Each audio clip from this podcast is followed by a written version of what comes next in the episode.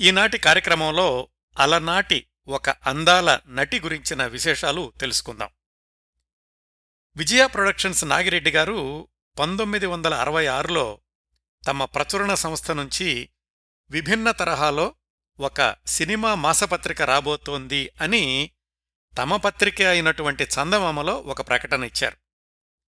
అప్పటికే విజయ సంస్థ నుంచి వచ్చే సినిమాలు ఎంత ఉన్నత ప్రమాణాలతో ఉండేవో వాళ్ళ ప్రచురణలో వచ్చిన వస్తున్న పత్రికలు కూడా అంత ఉన్నత ప్రమాణాలతోనూ ఉంటుండేవి. మరి అంత ప్రతిష్టాత్మకమైన సంస్థ నుంచి వచ్చే సినిమా పత్రిక తొలి సంచిక ముఖచిత్రం ఎవరిదై ఉంటుంది అని పాఠకుల్లో ముందు నుంచే ఊహాగానాలు మొదలయ్యాయి. అప్పటికి అంటే పంతొమ్మిది వందల అరవై ఆరుకి ప్రముఖ సినీతారలు అంటే అక్కినేని ఎన్టీఆర్ సావిత్రి జమున భానుమతి అంజలిదేవి ఇలా చాలామందే ఉన్నారు. వాళ్ళల్లో ఎవరి బొమ్మ విజయ చిత్రం మొదటి సంచిక ముఖచిత్రం అవుతుందా అని ఎదురుచూస్తున్న పాఠకుల అంచనాలను తలకిందులు చేస్తూ వాళ్ళు ప్రచురించిన ముఖచిత్రం అప్పటి కథానాయిక దేవిక గారిది. ఆ రోజుల్లో అది సంచలనమే అయ్యింది. పెద్ద పెద్ద తారలుండగా ఐదారేళ్ళ క్రిందటే హీరోయిన్ అయిన దేవిక ముఖచిత్రం వేశారేమిటా అని అందరూ ఆశ్చర్యపోయారు. అందరూ అందమైన తారలే. అందరికీ ఏదో ఒక ప్రత్యేకత ఉంది. దేవిక గారి ప్రత్యేకత హుందాతనంతో కూడిన అందం అలాగే నటనలో సాత్వికత అందంలో ఒక విధమైన గంభీరత సంతరించుకున్నటువంటి కథానాయిక దేవిక.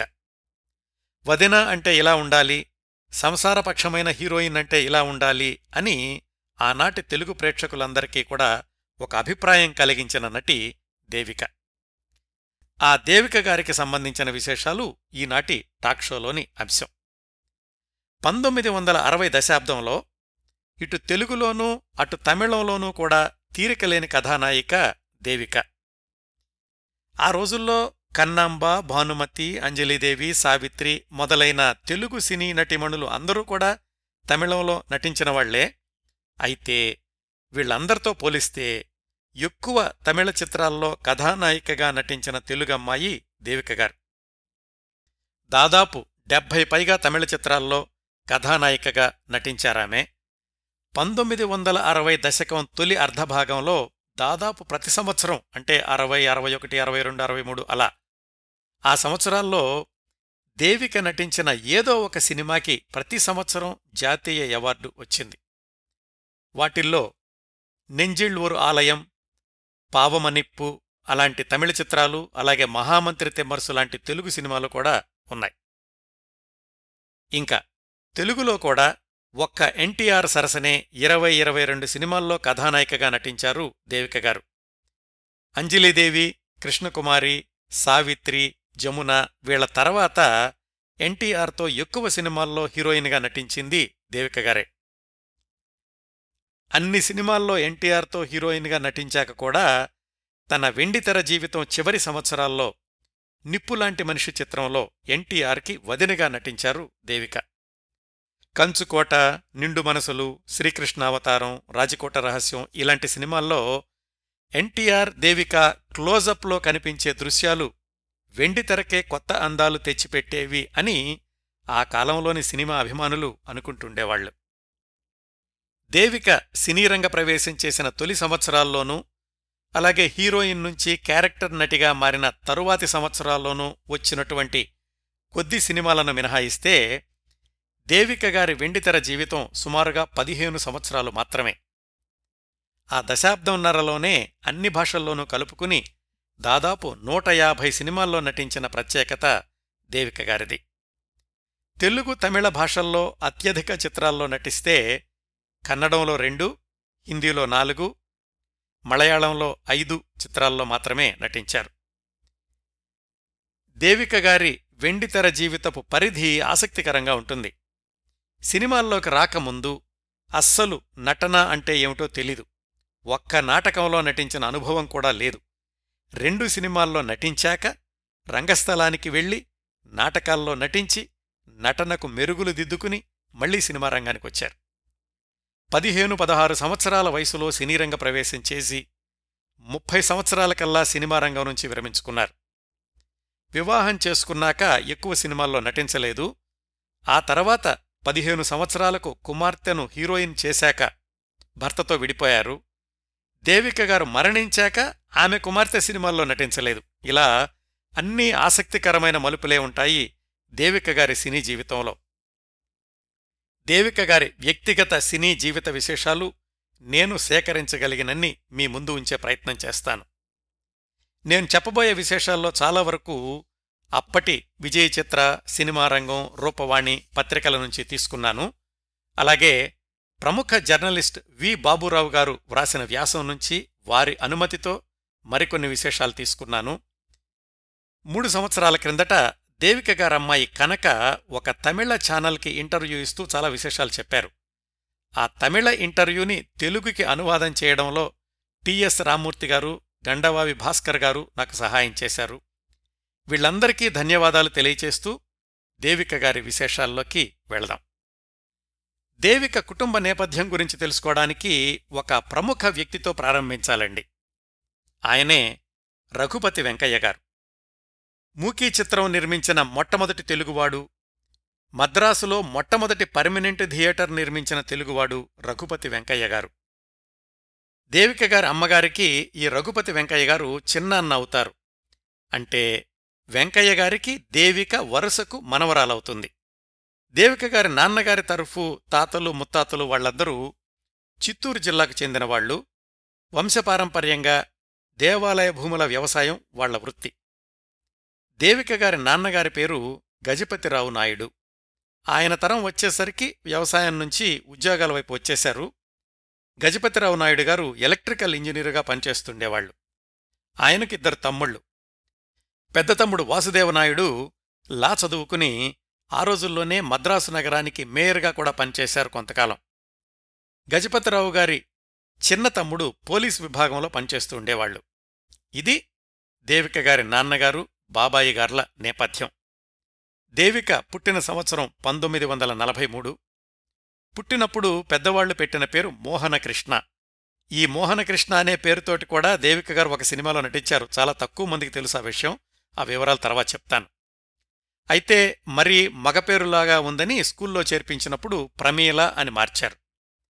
సినీ రంగ ప్రవేశం చేసిన నాలుగైదు సంవత్సరాల వరకు ఆమె పేరు వెండితెర మీద కూడా ప్రమీల అని ఉండేది ప్రమీల దేవికగా మారడం ఒక ఆసక్తికరమైన సంఘటన. దీని గురించి కూడా టైం లైన్లో తర్వాత చెప్తాను. చిన్నప్పుడే రెండు పేర్లున్నప్పటికీ ఇంట్లో మాత్రం గారాబంగా రాణి అని రాణెమ్మ అని పిలుచుకుంటూ ఉండేవాళ్ళు సాధారణంగా చాలామంది తారల విషయంలో వాళ్ళకి నాటకాలు సినిమాలు అంటే ఆసక్తి ఉండేది. పెద్దవాళ్ళకి అవి ఇష్టం ఉండేది కాదు అని వింటూ ఉంటాం. దేవిక గారి విషయంలో అది పూర్తిగా వ్యతిరేకం. ఆమెకేమో చిన్నతనం నుంచి బాబాయిలాగా లా చదువుకోవాలి అనుండేది. చిన్నప్పటినుంచి తర్కం వాదించడం అంటే చాలా ఇష్టంగా ఉండేది ఆమెకు. వాళ్ళ నాన్నగారిది కూడా అదే ఆశయం. తర్వాత రోజుల్లో ఆమె సినీతార అయ్యాక కూడా పదేళ్ళపాటు వాళ్ళ నాన్నగారు దేవిక నటించిన సినిమా ఒక్కటి కూడా చూడలేదట. అంటే కూతురు మీద కోపం కాదు ఆయనకు నచ్చలేదంతే. దేవిక సినీరంగ ప్రవేశానికి ప్రధాన కారణం ఆమె అమ్మమ్మగారు. ఆమె పేరు కనకమ్మగారు. ఆమె మంచి గాయని నాలుగైదు భాషలు నేర్చుకున్నారు కూడా. తనకి లలిత సంగీతంలో ప్రవేశం ఉండడం వల్లనేమో మనవరాలకు కూడా సంగీతం నేర్పించే ప్రయత్నాలు ప్రారంభించారు. చిన్నపిల్లైనటువంటి ప్రమేలకు అవంటే అస్సలు ఇష్టం ఉండేది కాదు. అమ్మమ్మ బలవంతాన లాక్కెళ్ళి సంగీతం క్లాసులో కూర్చోబెడుతూ ఉండేది. ఇలా ఉండగా ఒకసారి మనవరాలతో సహా కనకమ్మగారు ఒక పెళ్ళికెళ్ళారు అక్కడ ఒక జ్యోతిష్కుడు కనిపించాడు. ఇంకేముంది కనకమ్మగారు బాబు మా రాణెమ్మ జాతకం ఒకసారి చూడు అని ఆ చిన్న ప్రమేల చెయ్యి చూపించారు. జ్యోతిష్కుడు హస్తరేఖలన్నీ పరిశీలించి పరిశోధించి ఈ అమ్మాయికి సంగీతం నృత్యం నేర్పించండి ఆ రంగంలో మంచి స్థాయికి వెళుతుంది అని చెప్పాడు. ఆ రోజునుంచి కనకమ్మగారికి మనవరాలి భవిష్యత్తు పట్ల మరింతగా విశ్వాసం పెరిగింది. ఏమైనా సరే మనవరాల్ని సంగీతం నాట్యంలో ప్రవీణురాల్ని చెయ్యాలి అని సంగీతంతో పాటుగా నృత్యం వయలిన్ ఇవన్నీ కూడా నేర్పించడం ప్రారంభించారు. మొదట్లో అయిష్టంగా ఉన్నప్పటికీ పోను పోను చిన్నపిల్ల ప్రమేలకు కూడా వాటి పట్ల ఆసక్తి పెరిగింది. ఇదంతా పంతొమ్మిది వందల యాభై ప్రాంతాల్లో జరిగిందనుకోవచ్చు. అప్పటికే దక్షిణాదిన సినిమాల ప్రభావం బాగా పెరిగింది. పైగా మద్రాసులో ఉన్నారు కాబట్టి మనవరాలతో ఎలాగైనా సినిమాల్లో వేషం వేయించాలి అని కనకమ్మగారు ప్రయత్నాలు మొదలుపెట్టారు.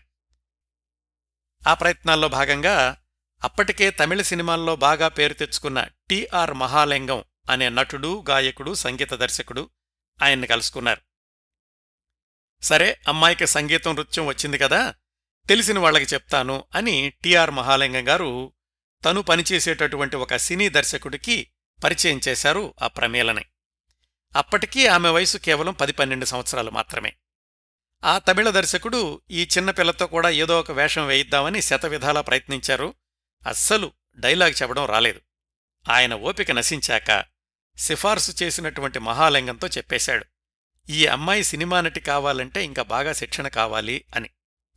అయినా గాని వాళ్ళ అమ్మమ్మగారు ప్రయత్నాలు చేయడం మానలేదు. ఆ రోజుల్లోనే డాక్టర్ గరికపాటి రాజారావు గారు తన సొంత సినిమా పుట్టిల్లు ప్రారంభించారు. ఆ సినిమా విశేషాలన్నీ నేను గరికపాటి రాజారావు గారి గురించిన ప్రత్యేక కార్యక్రమంలో చెప్పాను. ఆ సినిమాలో ఆయనే హీరో. మిగతా పాత్రల్లో చాలా వాటికి కొత్త వాళ్ళను తీసుకుంటున్నారు అని తెలిసి కనకమ్మగారు మనవరాల్ని తీసుకెళ్ళారు. ఎలా తీసుకెళ్ళారు? ప్రమేలకి నృత్యంలో శిక్షణిస్తున్నాయనే ఆ పుట్టిల్లు సినిమాకి కూడా నృత్య దర్శకుడిగా పనిచేస్తున్నారు. అట్లా పుట్టిల్లు రాజారావు గారి దగ్గరికి వెళ్ళారు ఆయనేదో ఒక చిన్న వేషం ఇచ్చారు. ఆ విధంగా ఇంకా ప్రమేలగానే ఉన్నటువంటి దేవిక మొట్టమొదటిసారి వెండితెర మీద కనిపించిన చిత్రం పుట్టిల్లు. ఈ సినిమా ద్వారానే జమున అల్లు రామలింగయ్య గారులు కూడా సినీరంగ ప్రవేశం చేసిన విషయం శ్రోతలకు తెలిసే ఉంటుంది. ప్రమేలది చాలా చాలా చిన్న వేషం తెర మీద పేరు కూడా ఉండదు. ఈ సినిమా పంతొమ్మిది వందల యాభై మూడు ఫిబ్రవరిలో విడుదల అయ్యింది. దేవిక గారు తన గురించి వ్రాసుకున్నటువంటి వ్యాసంలో కూడా వ్రాయని విషయం చాలా తక్కువ చోట్ల పేర్కొనబడినటువంటి ఇంకొక ఆసక్తికరమైన విశేషం ఏమిటంటే అదే సంవత్సరం అంటే పంతొమ్మిది వందల యాభై మూడు డిసెంబర్లో విడుదలైన రేలంగి అంజలీదేవిల పక్కింటి అమ్మాయిలో కూడా దేవిక నటించారు. అంజలిదేవి స్నేహితురాలిగా ఆ పాత్ర పేరు లలిత. ఆ సినిమా టైటిల్స్లో మోహనకృష్ణ అని ఉంటుంది. ఆ మోహనకృష్ణే ప్రమీల దేవిక కూడా. అంటే దేవిక గారి పేరు మొదటిసారిగా వెండితెర మీద కనిపించింది పక్కింటి అమ్మాయి చిత్రంలో.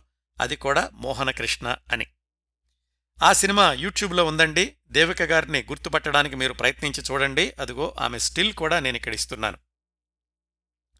పుట్టిల్లు పక్కింటమ్మాయి ఈ రెండు సినిమాలు దేవిక గారి సినీ జీవితానికి ఏమాత్రం ఉపయోగపడలేదు. అయినా కాని వాళ్ళ అమ్మమ్మగారు మనవరాల్ని వదిలిపెట్టలేదు.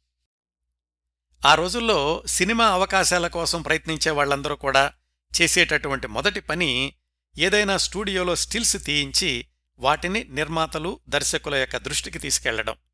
వాళ్ళకి నచ్చితే స్క్రీన్ టెస్ట్కి పిలిచేవాళ్ళు. అట్లా కనకమ్మగారు మెకో స్టూడియోస్ అనే చోట స్వామినాథన్ అనే ఆయనతోటి మనవరాలకి స్టిల్స్ తీయించారు. వాటిని చూసినటువంటి స్టిల్స్ సత్యంగారు ఈ అమ్మాయికి మంచి భవిష్యత్తు ఉంది అనుకుని తనకు తెలిసినటువంటి తనను అడిగినటువంటి దర్శకులకి ఆ స్టిల్స్ చూపించడం మొదలుపెట్టారు. ఆ క్రమంలో ప్రమేలకు దొరికిన చక్కటి అవకాశం గురించి తెలుసుకోవడానికి కొంచెం నేపథ్యంలోకి వెళ్ళాలి. ఆ రోజుల్లో వరుసగా సినిమాలు నిర్మిస్తున్న దర్శక నిర్మాత ఘంటసాల బలరామయ్య గారు ఆయన గురించి కూడా లోగడ పూర్తిస్థాయి కార్యక్రమం చేశాను. ఆయన దర్శకత్వంలో వచ్చిన చిన్న కోడలు చిత్రం పంతొమ్మిది వందల యాభై రెండులో విడుదలయ్యాక రేచుక్క అనే సినిమాని ప్రారంభించారు. ఎన్టీఆర్ అంజలి హీరో హీరోయిన్లు.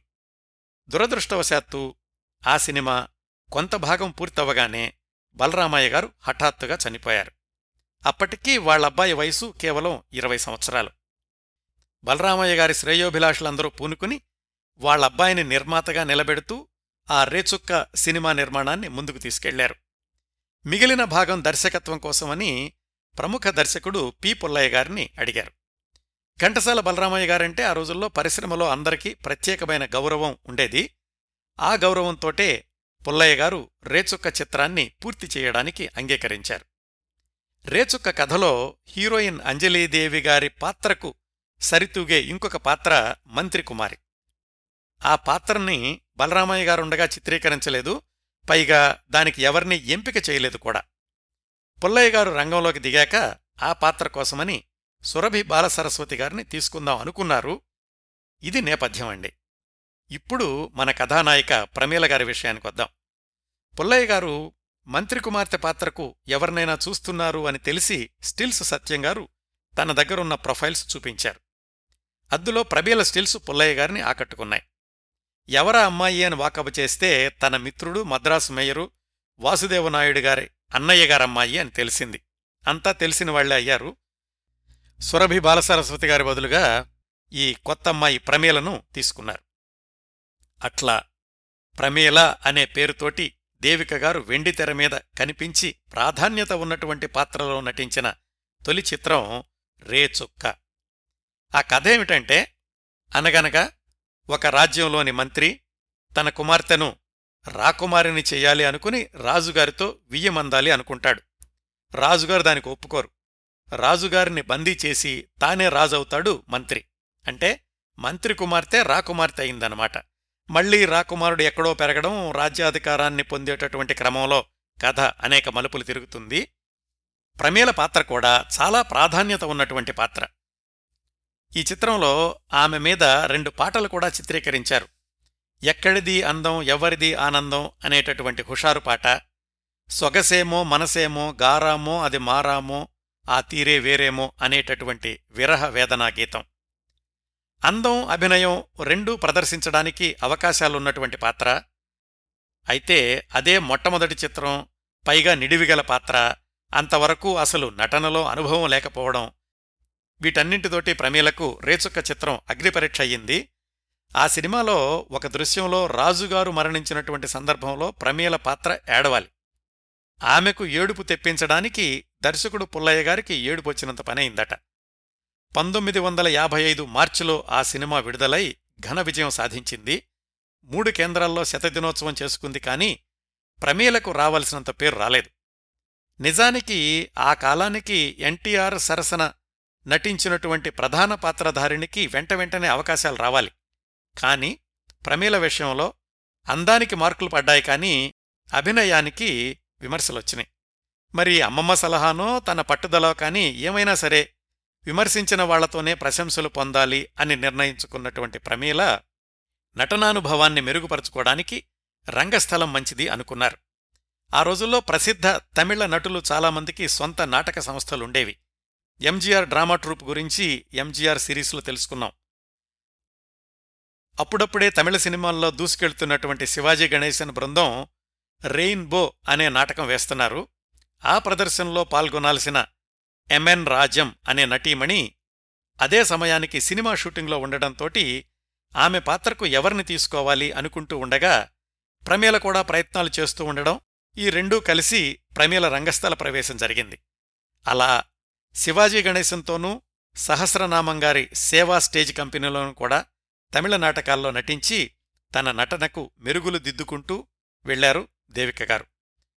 ఆ అనుభవం గురించి విజయ చిత్ర తొలి సంచికలో వ్రాస్తూ ఆ నాటకాలే నన్ను బాగా తీర్చిదిద్దాయి సంభాషణ చెప్పే తీరు భావప్రకటన ఇలాంటివన్నీ అలవడ్డాయి నా చేత నటింపచేయడానికి ఆ నాటక సమాజం వారు ముందు ఎన్ని అవస్థలు పడినా తర్వాత తృప్తిపడ్డారు అని చెప్పారు. ఈ నాటక ప్రదర్శనలతోటి తమిళ ప్రేక్షకుల్లో గుర్తింపు కూడా తెచ్చుకున్నారు ప్రమేలగా. మరి శివాజీ గణేశన్తోటి అన్ని నాటకాల్లో నటించారు అంటే ఆ రోజుల్లో హీరోగా దూసుకెళ్తున్నటువంటి శివాజీ గణేశన్ పక్కన సినిమాల్లో నటించే అవకాశం రావాలి కదా? వచ్చిందండి. అయితే దేవికను శివాజీ గణేశన్ పక్కన నటింపచేయడానికి పంపిణీదారులు ఒప్పుకోలేదు. ఈ కొత్త అమ్మాయి శివాజీ గణేశనేమో ఇప్పుడే దూసుకెళ్తున్నారు అందువల్ల వీళ్ళిద్దరి కాంబినేషన్లో సినిమా వస్తే గనక అది ప్రేక్షకులకు సరిగా చేరదేమో అని పంపిణీదారులు సందేహాలు వెలిబుచ్చేసరికి ఆ ప్రయత్నాలు చేసినటువంటి నిర్మాతలు కూడా వెనక్కి వెళ్ళారు అందువల్ల శివాజీ గణేశంతో నాటకాల్లో నటించినా కాని ఆయన వల్ల సినీరంగ ప్రవేశం జరగలేదు ప్రమేలకి. ఒక రెండేళ్ళు గడిచాక ప్రమేలను దేవికగా మార్చినటువంటి చిత్రం ఆమెను పూర్తిస్థాయి కథానాయికగా నిలబెట్టిన చిత్రం ఆమె నటించిన చిత్రానికి తొలిసారిగా జాతీయ స్థాయిలో ఉత్తమ ప్రాంతీయ చిత్రంగా బహుమతి తెచ్చిపెట్టిన చిత్రం తమిళ చిత్రం ముదలాళి. పంతొమ్మిది వందల యాభై ఏడు అక్టోబర్లో విడుదలయ్యింది. ఈ ముదలాళి తమిళ చిత్ర నిర్మాణం కూడా చాలా ఆసక్తికరంగా మొదలైంది అన్నీ కలిసి రావడం అంటారే అలా జరిగింది అప్పటికి తమిళ రంగస్థల నటిగా పేరు తెచ్చుకుంటున్న ప్రమీలకి. ఏమైందంటే తమిళంలో ఎంఏ వేణు అనే నిర్మాత ఎంఏవి పిక్చర్స్ అనే పేరుతోటి సినిమాలు తీస్తూ ఉండేవాళ్ళు ఆయన పంతొమ్మిది వందల యాభై ఏడు మొదట్లో ఎన్టీ రామారావు గారు పద్మిని జంటగా సంపూర్ణ రామాయణం అనే తమిళ చిత్రాన్ని ప్రారంభించారు. అది భారీ చిత్రం. అందరూ పేరున్న నటులు కావడంతోటి ప్రతి నెల పది రోజులు మాత్రమే షూటింగ్ జరిగేది. మరి నెలలో మిగిలిన ఇరవై రోజులు ఏం చేయాలి? అలా అనుకుని ఆ నిర్మాత ఎంఏ వేణు ప్రారంభించినటువంటి చిత్రమే మొదలాళి. అది అప్పటికే పేరు తెచ్చుకున్నటువంటి తమిళ రంగస్థల నాటకం. దాన్ని సినిమాగా తీసే క్రమంలో అప్పటికే అసిస్టెంట్ డైరెక్టర్గా పనిచేస్తున్న ముక్తా శ్రీనివాసన్ అనే ఆయనకి దర్శకుడిగా తొలి అవకాశం ఇచ్చారు నిర్మాత వేణు. హీరో అప్పటికే పేరు తెచ్చుకున్నటువంటి ఎస్ఎస్ రాజేంద్రన్. ఈ రాజేంద్రన్నే తర్వాత డిఎంకే ఏఐఏడిఎంకే పార్టీల్లో చురుగ్గా పాల్గొన్నటువంటి రాజకీయ నాయకుడయ్యారు కూడా. ఇప్పుడు మన ప్రమేలను ఈ సినిమాలోకి తీసుకొద్దాం. అప్పటికే ఆ నాటకంలో నటించి పేరు తెచ్చుకున్న ప్రమేలను హీరోయిన్గా తీసుకోవాలనుకున్నారు. రంగస్థల నటిగా అప్పటికే ఆమె తమిళ ప్రేక్షకులకు చిరపరిచితం. ప్రమేల పేరు తమిళులకు పలకడం కష్టంగా ఉంటుందని నిర్మాత వేణునే ఆమె పేరుని దేవిక అని మార్చారు. పంతొమ్మిది వందల యాభై ఏడు దీపావళికి శివాజీ గణేశన్ ఎంజీఆర్ సినిమాల మధ్యన విడుదలై కూడా చక్కటి విజయం సాధించిన చిత్రం ముదలాళి. ఆ సినిమా దేవికను ఒక్కసారిగా తారాపథానికి ఎగరేసింది. నాటకాల్లో రాటుదేలి ఉన్నారేమో మొదలాళీలో నటనకు తమిళ ప్రేక్షకులు దేవికను హీరోయిన్గా అంగీకరించేశారు. ఆ సినిమా గనక సరిగ్గా ఆడకపోతే ఇంక సినిమా ప్రయత్నాలు మానేద్దాము అనుకున్నారట కాని ఆ సినిమా విజయం మరొక పదిహేను సంవత్సరాల పాటు దేవికను తెలుగు తమిళ చిత్రాల్లో తీరికలేని నటిగా నిలబెట్టింది. కేవలం దేవిక గారు మాత్రమే కాదు కొత్త దర్శకుడు ముక్తా శ్రీనివాస్ అలాగే హీరో ఎస్ఎస్ రాజేంద్రన్ వీళ్ళక్కూడా స్టార్డమ్ తెచ్చిపెట్టిన చిత్రం ముదలాళి. దేవిక విజయవంతమైన కథానాయిక అన్న సెంటిమెంట్ కూడా తమిళ చిత్రరంగంలో వ్యాప్తి చేసింది ఈ ముదలాళి చిత్రం. తమిళంలో ఘన విజయం సాధించినటువంటి ఈ సినిమాని మరుసటి సంవత్సరమే అంటే పంతొమ్మిది వందల యాభై ఎనిమిదిలో జగ్గయ్య జానకి గార్లతోటి ముందడుగు అనే పేరుతో పునర్నిర్మించారు అదే నిర్మాత ఎంఏ వేణు. మొదలాళ్ళీ రోజుల్లోనే ఇటు తెలుగు సినిమా రంగంలో దేవిక గారి కెరీర్ ఎలా కొనసాగిందో చూద్దాం. పంతొమ్మిది వందల యాభై ఐదులో విడుదలైన రేచుక్క అలాగే పక్కింటమ్మాయి తర్వాత తెలుగులో దేవిక నటించినటువంటి సినిమా వరుడు కావాలి పంతొమ్మిది వందల యాభై ఏడులో విడుదల అయ్యింది. ఇది భానుమతి గారి సొంత చిత్రం. ఈ సినిమాని తెలుగులో నిర్మించినప్పుడే సమాంతరంగా తమిళంలో కూడా తీశారు. తెలుగులోనేమో భానుమతి జగ్గయ్య ప్రధాన పాత్రధారులైతే తమిళంలో భానుమతి శివాజీ గణేశన్ ప్రధాన పాత్రధారులు. ఈ రెండింటిలోనూ కూడా హీరో చెల్లెలు పాత్ర పోషించింది దేవిక. అప్పటికూడా ఇంకా ఆమె పేరు ప్రమేల అనే ఉండేది. టైంలైన్లో చెప్పుకోవాలంటే దేవిక నటించిన తొలి తమిళ చిత్రం వరుడు కావాలి తమిళ వర్షన్ మనమగన్ తేవై. ఇది విడుదలైనటువంటి నాలుగైదు నెలల తర్వాత ఆమె హీరోయిన్గా నటించిన మొదలాళి విడుదలై ఘన విజయం సాధించిందన్నమాట. తెలుగులో ప్రమీల అనే పేరుతోటి దేవిక నటించిన చిట్ట చివరి చిత్రం పంతొమ్మిది వందల యాభై ఎనిమిదిలో విడుదలైన కెబి తిలక్ గారి దర్శకత్వంలోని అత్తా ఒకింటి కోడలే. అత్తగారి చేతిలో బాధలు పడేటటువంటి కోడలు పాత్ర. ఈ చిత్రంలో ఆమె మీద చిత్రీకరించినటువంటి పాట అశోకవనమున సీత శోకించే వియోగము చేత అనేది ఆ రోజుల్లో చాలా ప్రజాదరణ పొందినటువంటి పాట. ఈ సినిమాలో ప్రమేల పోషించిన శోక పాత్రను చూసి చాలామంది తెలుగు తెరకు మరొక జూనియర్ శ్రీరంజని దొరికైంది అనుకున్నారు గాని తొందరలోనే ఆ ఇమేజ్ నుంచి బయటకు రాగలిగారు దేవిక. ఈ అత్తా ఒకింటి కోడలు సినిమాలో కూడా సంభాషణలు చెప్పేటప్పుడు ఎక్కువగా తమిళ ఉచ్చారణ వస్తూ ఉండేదట. ఎందుకంటే అప్పటికి రెండు సంవత్సరాల ముందు నుంచి ఆవిడ తమిళ నాటకాల్లో వేస్తున్నారు కదా. ఆ సందర్భంలో హేమలత అనేటటువంటి క్యారెక్టర్ నటీమణి దేవికకు సహాయం చేసి తమిళ వాసన లేకుండా తెలుగు సంభాషణలు ఎలా చెప్పాలో నేర్పారట. ఈ సినిమానే తమిళంలో మరొక మూడు సంవత్సరాల తర్వాత తిలక్ గారే తీశారు. పంతొమ్మిది వందల అరవై ఒకటిలో విడుదలైన ఆ సినిమా పేరు మామియారం ఒరువీట్టు మరుమగళ్. తెలుగులో నటించినటువంటి పాత్రనే తమిళంలో కూడా నటించారు దేవిక. ఇట్లా తెలుగులో ఐదు సంవత్సరాల్లో ఐదు సినిమాల తర్వాత ప్రమీల దేవికగా మారిన తర్వాత ఆమె ప్రధాన హీరోయిన్గా నటించిన చిత్రం. ఆ తర్వాత పది పదిహేను సంవత్సరాలు తెలుగులో విజయవంతమైన కథానాయికగా కొనసాగడానికి కారణమైనటువంటి చిత్రం శభాష్ రాముడు. పంతొమ్మిది వందల యాభై తొమ్మిది సెప్టెంబర్లో విడుదలయ్యింది. ఎన్టీఆర్ దేవిక హీరో హీరోయిన్లు. ఈ సినిమా ఘన విజయం తర్వాత దేవిక గారిని తెలుగు పరిశ్రమ తెలుగు ప్రేక్షకులు కూడా అంగీకరించారు ఆదరించారు. ఈ సినిమా తెలుగులో విడుదలయ్యే సమయానికే తమిళంలో హీరోయిన్గా నిలదొక్కున్నారు కదా దేవిక? అందుకని శభాష్ రాముడు సినిమాని తెలుగులో విడుదలైన రోజునే తమిళంలో డబ్బింగ్ వర్షన్ శభాష్ రాము అనే పేరుతో విడుదలైతే అక్కడ కూడా ఘన విజయం సాధించింది. వెంటనే ఆ మరుసటి సంవత్సరమే అదే నిర్మాత దర్శకుల కలయికలో వచ్చిన చిత్రం శాంతినివాసం ఈ సినిమాలో దేవిక ప్రధాన హీరోయిన్ కాకపోయినా కథలో చాలా ప్రాధాన్యత ఉన్నటువంటి పాత్ర కాంతారావుకి భార్యగా హీరో అక్కినేనికి వదినగా నటించారు. ఈ సినిమా కూడా ఘన విజయం సాధించింది. దేవిక అనే నటీమణి సంసారపక్షమైన పాత్రలకు సరిగ్గా సరిపోతారు అనే పేరు కూడా తెచ్చిపెట్టింది. తెలుగు సినిమాల్లో దేవిక కెరీర్ పరంగా విశ్లేషిస్తే శభాష్ రాముడు శాంతినివాసం ఈ రెండు సినిమాలు కూడా ఆమె దశాబ్దంన్నర తెలుగు సినిమా ప్రయాణానికి బలమైన పునాదులు వేశాయి అని చెప్పుకోవచ్చు.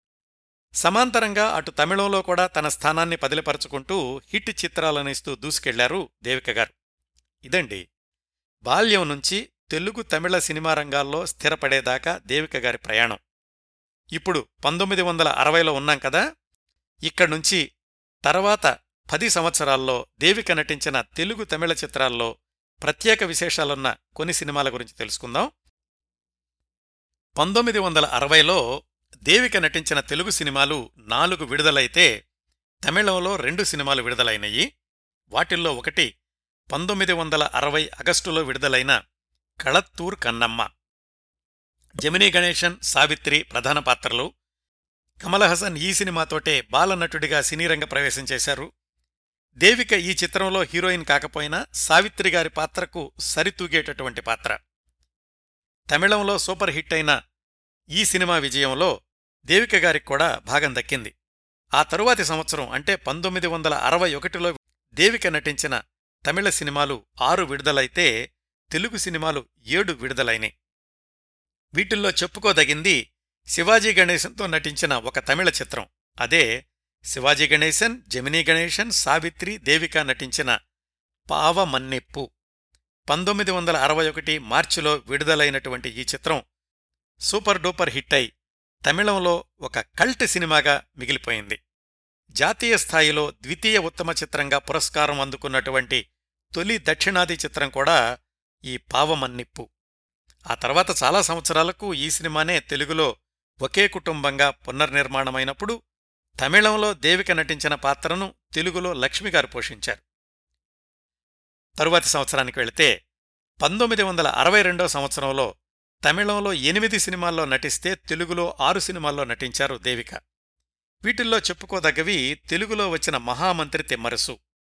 ఇందులో మూడు ప్రధానమైన స్త్రీ పాత్రలుంటాయి. తిరుమలదేవిగా ఎశ్వరలక్ష్మి చిన్నాదేవిగా ఎల్ విజయలక్ష్మి అన్నపూర్ణాదేవిగా దేవిక నటించారు. ఎస్ పాటలతోటి ఎల్ విజయలక్ష్మి నృత్యాలతోటి ప్రేక్షకుల్ని అలరిస్తే దేవిక సానుభూతి పొందే పాత్రలో తన ప్రత్యేకతను నిలబెట్టుకున్నారు. దేవిక నటించిన చిత్రానికి ప్రతి సంవత్సరం ఏదో ఒక పురస్కారం వచ్చేది అనుకున్నాం కదా.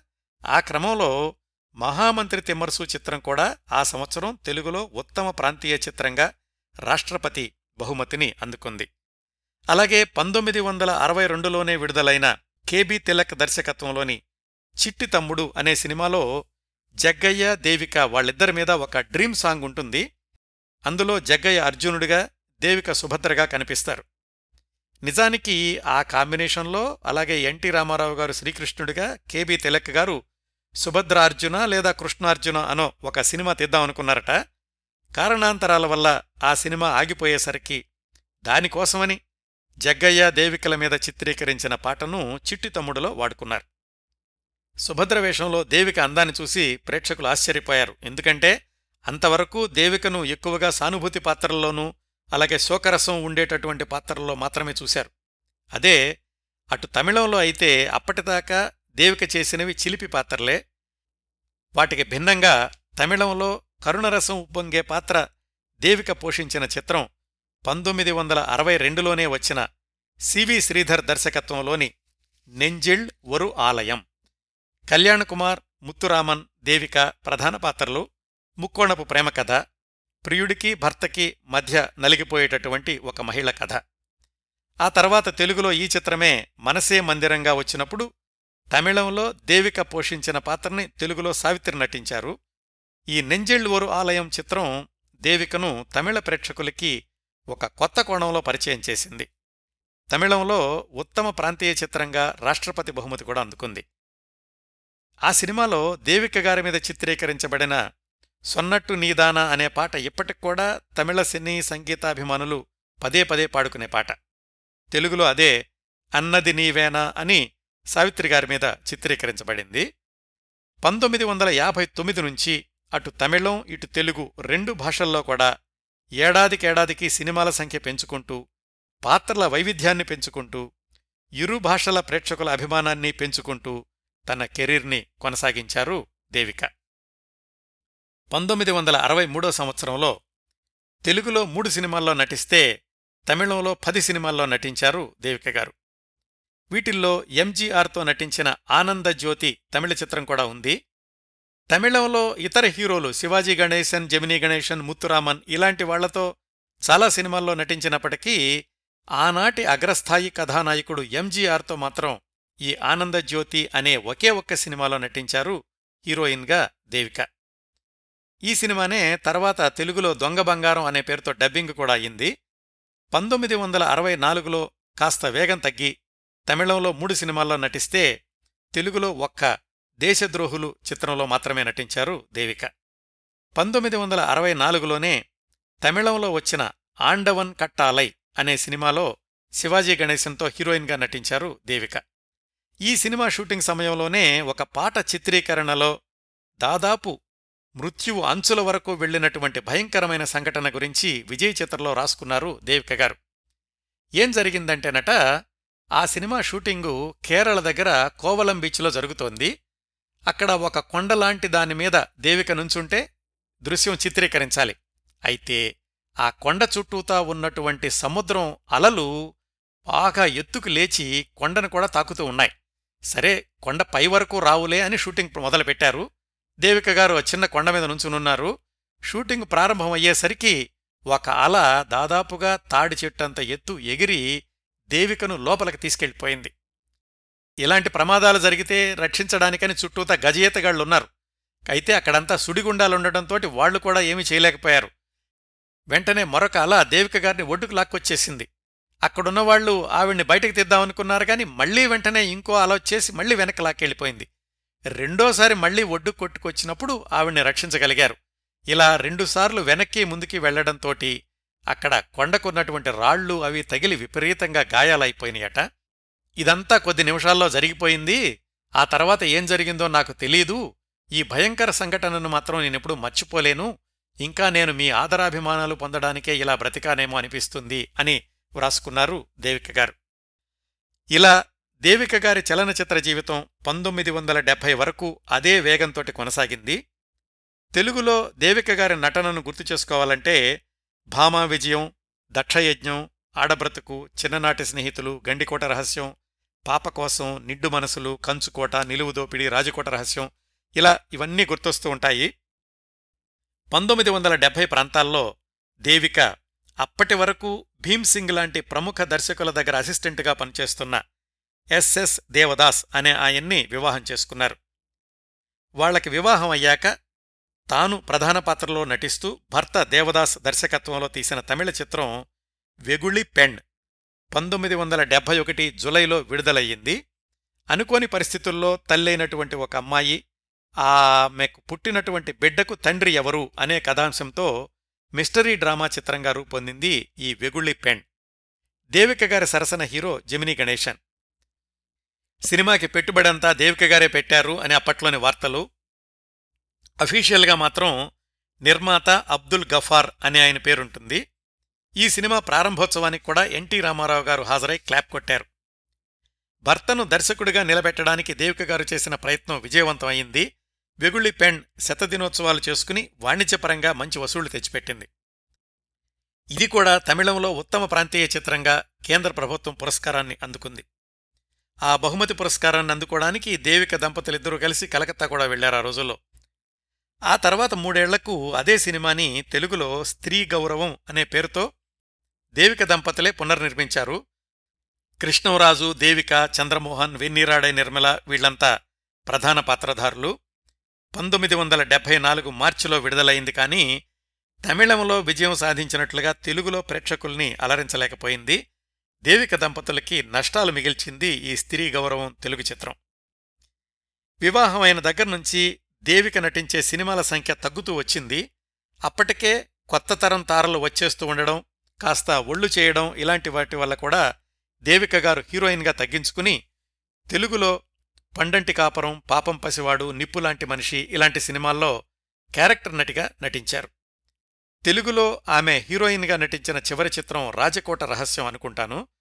తమిళంలో శివాజీ గణేశంతో నటించిన చిట్ట చివరి చిత్రం పంతొమ్మిది వందల డెబ్బై ఆరులో వచ్చిన సత్యం అనే తమిళ సినిమా.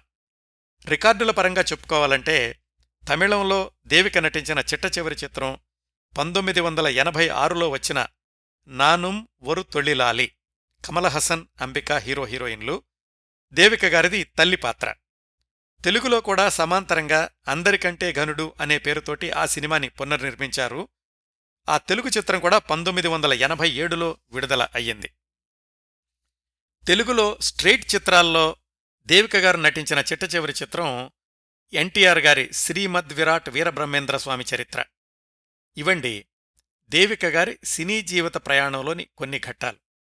మొత్తంగా చూస్తే పదిహేను సంవత్సరాల వయసులో సినీరంగ ప్రవేశం చేస్తే ముప్పై సంవత్సరాలకే సినీరంగం నుంచి దాదాపుగా విరమించారు. ఆ తర్వాత మరొక ముప్పై సంవత్సరాలు వైవాహిక జీవిత సంక్షోభంతోనూ అలాగే కుమార్తెను నటిగా తీర్చిదిద్దడంలోనూ గడిచిందామెకు దేవిక గారమ్మాయి కనక తమిళంలో కనగా అని కూడా అంటారు. మూడు సంవత్సరాల క్రిందటే ఒక తమిళ ఛానల్కి ఇచ్చినటువంటి ఇంటర్వ్యూని బట్టి దేవిక గారి వైవాహిక జీవితం గురించి కొంత సమాచారం లభ్యమవుతుంది. పంతొమ్మిది వందల డెబ్బై మూడులో దేవిక దంపతులకి కవల పిల్లలు ఇద్దరు ఆడపిల్లలు జన్మించారు.